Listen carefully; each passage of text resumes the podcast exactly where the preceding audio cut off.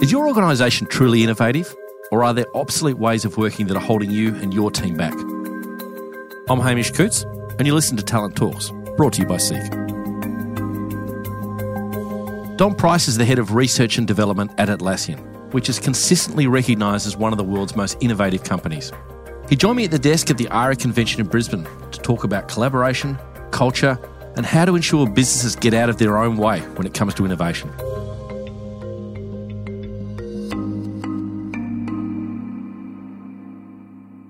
So let's start a fairly broad question, but when you talk about the future of work, when you're thinking about it, what comes to mind and what does it mean to you? A couple of things come to mind. One is um, our bizarre obsession with technology. I, I think Yep. we've massively over-indexed on technology, and that's comes out in the fact that I believe a fool with a tool is still a fool.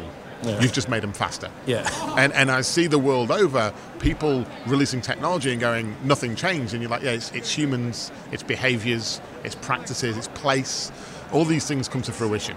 And so when I think about the future of work, it's around how do we understand people, behaviours, motivations, and the change we're trying to drive. Yeah. And when you understand that, you, you get to a really good place. The other thing is then understanding what's in our way. Yeah. What, okay. what are the things, either through experience or history or tenure, that are going to stop us from achieving that? And how can we how can we change those things? What are some of the obsolete ways of working you're seeing, and I, and I guess at Atlassian, hmm. that, that you've made sure that you're not operating under anymore? I mean, nine to five, Monday to Friday, Yeah. right? I mean, that, that construct exists from a time of manufacturing where you clocked in and clocked out. Yeah. Right? And, and nine to five, Monday to Friday, in a world where I can turn on my laptop at any time and do my work, doesn't need to exist. And, and, and this is the irony, right?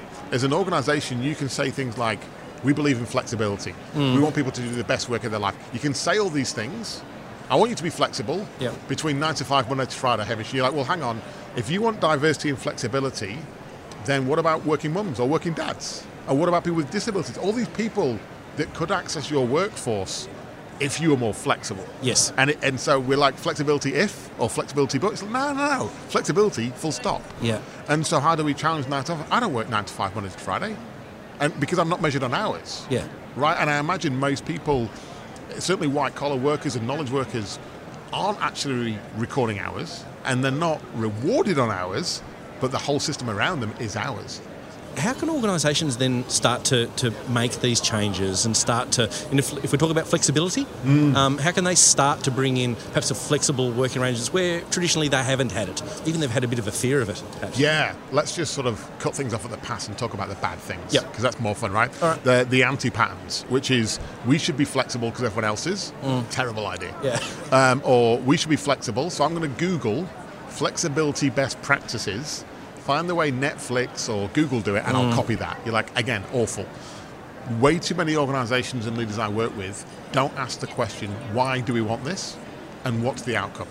Because flexibility will feel like a tax Yeah. just like collaboration feels like a tax. All right, it's actually an investment, but you need to know why you're doing it and what outcome you're going to measure. If, if flexibility gives you access to a broader workforce of different ideas, more curiosity, more creativity, that's the thing you should measure. But actually, what we tend to measure is the traditional measures of success. Yep. All right, how many things did you deliver, and not how great were our ideas. Like what you hear? Tune into more Talent Talks by hitting the subscribe or follow button in your favourite podcast app. Just search Seek Talent Talks. Um, you do a lot of work at, at, at Atlassian in teams, large clusters of teams. Yeah. How do you keep those teams working in close uh, collaboration with each other when they're remotely located? I mean, that's all, all of our teams are distributed. Yep. I mean, we've got 12 locations around the world. Yep. A couple of things. One is we share information in advance. No two teams are be, built equally, and no dependency is the same. Now, there may be some teams, let's say me and you are working in different teams, where I'm like, you know what, Hamish, the thing you're working on is critical to my path. That's a real dependency. Yep. We're going to agree a communication channel and a, and a model of how we stay up to date on each other's stuff. And there's a team over there that's Andrea's running, and I'm curious about what Andrew's doing, but it won't change what I do. Yeah. And that I'm going to watch and observe and be aware of, but I'm not going to interrupt her to find out about. Yeah. And that reality is that no two teams and no two missions are built equally is real. The way most organizations treat it is every dependency is the same. So what we say is if you're highly dependent on each other, agree a communication channel. How are you going to engage? Mm. Should you actually form one team versus going, I'm just going to consume the thing you build and I'll consume it as and when it's ready. Yeah. And so understanding the reality of your environment, your dependency, the nuances, the context of your work, I think is more important than ever in those distributed teams. Is it that fluid? You use the example of you and I working together, so let's agree on a communication plan, Yeah. or let's form the one team. Is that what you do at Atlassian? Is, is it that fluid? we don't require blank bits of paper, right? So what we, we've created a thing called the team playbook, which is our way of working. Yep. That team playbook is at best 80% baked for what you might want to do in your team or I might want to do. It relies on you saying, I know my environment better, so you will add your final 20% to make it work for you, and your version will be different than mine. Mm. And that's okay, because I don't want you to comply with a way of working, right? I might as well just employ an idiot if I want compliance. Yeah. I've hired you because you're smart, so I want you to tailor that to work, your environment, your people, and the problem you're solving. And you're solving a different problem to me. So you should nuance that. You should do it differently. And so those environmental factors mean that we are similar in our ways of working, but where we are different, it's on purpose. You touched on the, the, the playbook, the team mm. playbook. I'm interested. What led you to sharing that externally? that, that's not something you see terribly terribly often. No, it's not. Um, it was entirely selfish to start with. We, we had run the playbook probably for two and a half, three years internally and given us great success in scaling Atlassian across the globe. Wonderful. Um, it, it probably got me a bonus and a pat on the back somewhere along the line. Yeah. I used to have a presentation called The Secret Source of Atlassian. Um, and I literally was sat there with one of our CEOs, uh, Mike Cannon Brookes, one day, chatting away, and he's like, Dom, secret source. I was like, yeah. He said, why not just call it the source? I was like, uh, and he's like, open source it, share it. Like, wh- why are you hoarding it? What are you, what are you hoarding? And I'm like, I, I have no really Yeah. good reason. And, and actually, what I realized afterwards was I had 13 years of working in other environments where sharing was a bad thing Yeah. because it was peacocking or it was alienating or it was arrogant or your boss should do the sharing. There was always a, a reason, valid or not, for not sharing. And suddenly here I am in an environment where Mike said to me, share, and wonderful things will happen. Um, and I genuinely think it's why he gets paid the big bucks. But uh, essentially, what happened when we shared it was the product has got better. And that was the thing, and I didn't realize that at the time. It was only afterwards where I was like, wow, the minute you put it out there, it's not just about being selfless to share it, it's still selfish. Us sharing the playbook is entirely selfish because the world is going to make that playbook better by using it and give us feedback Yeah. than we ever would by ourselves. And you still got to execute. Still got to deliver on it. Yeah. It, it- it's not the be all and end all. Now, Yeah. what a lot of people don't realize, we retired our internal version when we published that. Right. Okay. because we decided to be authentic. It would be ironic for us to share a playbook of how to work, and we had a different one. Yeah. Yeah. And the market would be deeply suspicious of that. I would yeah. have thought. So, yeah. so we retired our internal version. So we've got, uh, last estimate, probably 450 teams across Atlassian. Okay, yeah. Um, we're about four, four and a half thousand people, so 450 teams. Those teams in various marketing, finance, legal, HR, product development, you know, engineers, you name it, uh, across the globe, across our 12 locations, will use different components of that playbook at any point in time. We've never rolled it out. We never stipulate certain things that you have to do. It's all self-selection. I would like to touch on the culture, um, th- how you've kept it strong Mm. Yeah. despite this massive and, and very fast paced growth as Yeah, well. yeah. What do you guys do to make sure that your culture stays strong? A couple of things. One is our values, things like open company, no BS, uh, Yep. don't F the customer, Yeah. play as a team. Uh, we hire for our values, so we do a values interview as part of our interview process. Our recognition system internally called Kudos is based on our values. Our annual performance review, a third of your end of year score, Hamish, is based on you living the values. Yeah. Not only do they exist, but we live and breathe them every day. Values are different to culture. Our values are, are static. Our culture is massively changing. Yeah. It, it bears no resemblance today that it did yesterday, and it bears no resemblance today that it did six and a half years ago when I joined. Yeah. And, and so we don't have a singular culture, we have many cultures. And that is about embracing those customs and norms in different locations and making them valuable. They're, actually a force multiplier, not Yeah. something to get rid of. Having well, a range of different cultures and then your values, how has that helped you in terms of innovation? Um, and being able to, you mentioned what, 450 teams? Mm. Yeah. You guys are producing a lot. Yes. And, and quicker. Yeah. The demands get quicker every time, I imagine.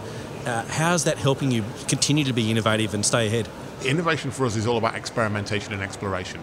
And if you're going to do that, you have to sign up for the fact that at least half the stuff you do will go wrong. Yeah, Right? yeah. And so if, if you have this desire for perfection, you kill progress. Like perfection is the biggest killer of innovation any, in any organization. Because a lot of senior leaders are like, oh, I want to be innovative, but what's the ROI and how can you guarantee that it works? And you're like, well, that's not innovation, That's an activity, that's a task list, right? Yeah. So that's one part. The other part of innovation that's crucial for us is cognitive diversity. And, and you touched on it by embracing the customs and cultures around the world. Mm. When I share an idea and someone goes, Dom, I like that idea, but have you thought about X? I'm like, I haven't thought about X because I don't come from your world. Yeah. So the question that person gave me, even though it sometimes feels like a challenge or a threat, it makes the idea and me more innovative because I've had to let go of the idea and let it evolve of its own fruition. Yeah. And so innovation is the, the respectful dissent produces sparks, Yeah. produces friction, Yeah. and, and we use that to to multiply out across our organization. It also causes lots of arguments. You've got to accept and embrace that. Is it sometimes the consensus of all? Is, is that slow the Oh, process at all? I mean, consensus is a killer. I mean, Yeah. pe- people talk about consensus and collaboration often in the same thing. They've been conflated a lot. We talk about, I mean, respectful dissent. I've mentioned one of the ways you see it come to life in Atlassian um, is in decision making, yeah. Okay. which is disagree and commit. Right? There are numerous conversations I'm in on a daily basis where I'm like, Hamish, I love that idea that you just came up with. Um, however, I'm the decision maker on this. We're going to do X. Yeah. Are you in? And your job then is to disagree with me, but commit. Because when we leave that room, you better have my back. We've committed. We've committed. Yeah. What that means is I then have to be open to being wrong. And you can't say, I told you so when I am wrong. Yeah. Because 50% of the time I will be. So your job as a leader is to have a strong radar to listen, to feel, and to go, is this going as, as expected? In which case, continue. Or did I get the decision wrong? Let's revisit. Yeah. Right? So if you've not got that humility as a leader, you deliver the idea you had regardless, Yeah. which we've all done. Yeah, and, and, and, and that's a, a big thing for a leader to take on, isn't it? Hmm. And adopt that mindset that, you know what, we are going to debate it and I may well be wrong. like, I mean, let's acknowledge why it's hard as a leader. One of the reasons I think it's hard is I certainly, when I, I mean, I joined the workforce in the year 2000, the leaders above me at the time were there because they were always right. I'm not in that world anymore. No. right? I'm in 2019 now, Yeah. and I've got leaders above me who are like, I'm often wrong. And I'm like, damn, well, if you're wrong, then what do I do? And they're like, no, no, we've hired you for your expertise. Yeah. And so uh, Scott Farquhar, one of our, our other co-founders, regularly says he's like, I'm very rarely the most intelligent person in the room.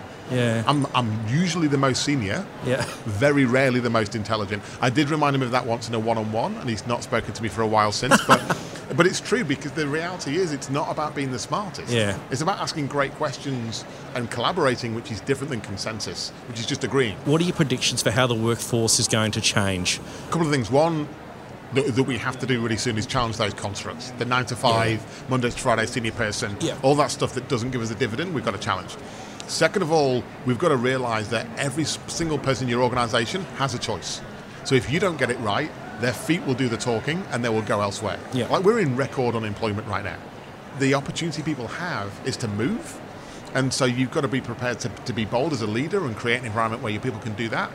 There's one future of work aspect which makes me really nervous. All right, and I don't want to get dark on you, but but let's let's talk honestly. Is mental health. Yep. Okay. We are going through a time of mass automation. We are removing the simplistic, mundane tasks. We are giving you more complex tasks, and we're dressing it up as meaningful work. Like Hamish, you're going to love working here because your work is meaningful, Yeah. which is code for really complex and really hard. Mm. Now, if we were doing that and you were doing shorter working hours, you might be okay. But if you look at the stats, the average worker in the US, Australia, UK is working longer hours on more complex work. You don't have to be a rocket scientist to show that those two lines crash. And they crash when we have a mental health epidemic. And, and so, not mental health as a positive, because mental health can be positive as well, is about saying who owns mental health and how can we prevent it and not cure it. Because we don't want the burning platform of a hold of burnt out people before we decide that mental health is important. I was going to ask you the, the, the rise of artificial intelligence and technology and the replacement hmm. of, of some roles and. Yeah. and the creation of new ones. Yeah. Is that playing into that mental health stage as, as well? Is yeah, that, there's huge yeah. amounts of fear and trepidation, and and again, if we're deadly honest, even though I think we're bestowed with a huge amount of data on that, we're doing nothing with it. Yeah. All right. So, a quick quick example: the the largest employer, not by uh, organisation, but by role right now in the US, is truck driver. You cannot go to a future of work conference without talking about autonomous vehicles. Yes. Right. There's some already out there. They exist, and so you're like, cool. Who who is looking at the fact that autonomous vehicles are going to displace hundreds of thousands of truck drivers? Because they're not going to become UX designers No. in, in Silicon Valley. They're not going to become awesome uh, podcast presenters for Seek, right? Th- th- so what are they going to do? And so the, the, the stats that show job creation they hide the, the displacement. Yeah. They hide the fact that it's not equal. There's no equality in that. And so who owns that? Is it organizations? Is it people? Is it the community? Is it society? Is it the government? Like we've not yet decided who owns it, but the argue, argument about who owns it is stopping us from acting upon it. Yeah, okay. Yep. Uh, and if you look a couple of weeks ago, Jeff Bezos, I think, put $900 million aside at Amazon to retrain Amazon workers that will be displaced by automation. Where are we, and let's just look in Australia to start with, in terms of reskilling our existing workforce for the jobs of the future? Uh, and you travel internationally a lot. Uh, Yeah. Are we well behind the eight ball? Are, are we kicking this football around, having a bit of discussion, or where are we at? I can be honest, we're Yes. amongst friends. Yeah, we can. Um, Australia has been home to me for 15 years, and I love this place. Yep. But we are so complacent, it's ridiculous. And the reason we're complacent is our export basket for the last ever is digging stuff out the ground. Like we are convinced that we'll be digging stuff out the ground for years to come, and everything will be fine. And, and, and the fact that we've not had a recession and a bad time means we like well everything seems to work, so we'll just carry on doing the same thing, right? And, and you only need a, a Royal Commission equivalent for the mining sector, right? Or just the reality of how the mining sector is changing right now for us to go, ah, that stuff we dig out of the ground is now lower value, and, mm. and therefore, what should we be investing in? In, in? in Vietnam, in year four, every single student does coding as their second language right? And we're allegedly the developed nation. And so we can carry on arguing about STEM versus arts and the reality that it's actually the two together, STEAM, right? STEM and the sciences and the arts together that creates genius. We can argue about that all we like, but every other country in the world's acting on it. Yeah. And so I think we just ha- need to have an acceptance that now is the time, because we're in a buoyant time. Yes. Now is the time to invest in the future, not when stuff starts to go wrong. And, and there's too many barriers in the way for how we understand investments in technology and people and future ways of working. when you're overseas and looking at other markets, that, that cross section between education and business and actually making sure that, and to use your example about the coding in, Yeah. in, in year four, is that another area in Australia we really need to concentrate on and making sure that we are setting students up for the jobs of the future? Yeah, I mean, if you if you look at the uh, the World Economic Forum and release their data all the time on, on Yeah. jobs and skills of the future, Yeah. and and it's weird because each time I look at it, I chuckle and then cry, right? Because it's the two together. You're like, oh, that's funny. Oh no, it's not funny. It's Yeah. really sad. Yeah. Because we're investing in the stuff in decline, and it's a multi-layered problem. We um, we had an example recently, probably a couple of years ago. A whole lot of graduates that were applying for jobs at Atlassian would eventually decline. And we were a little bit confused. And so we chatted to a few and we realized that the barrier was the parents.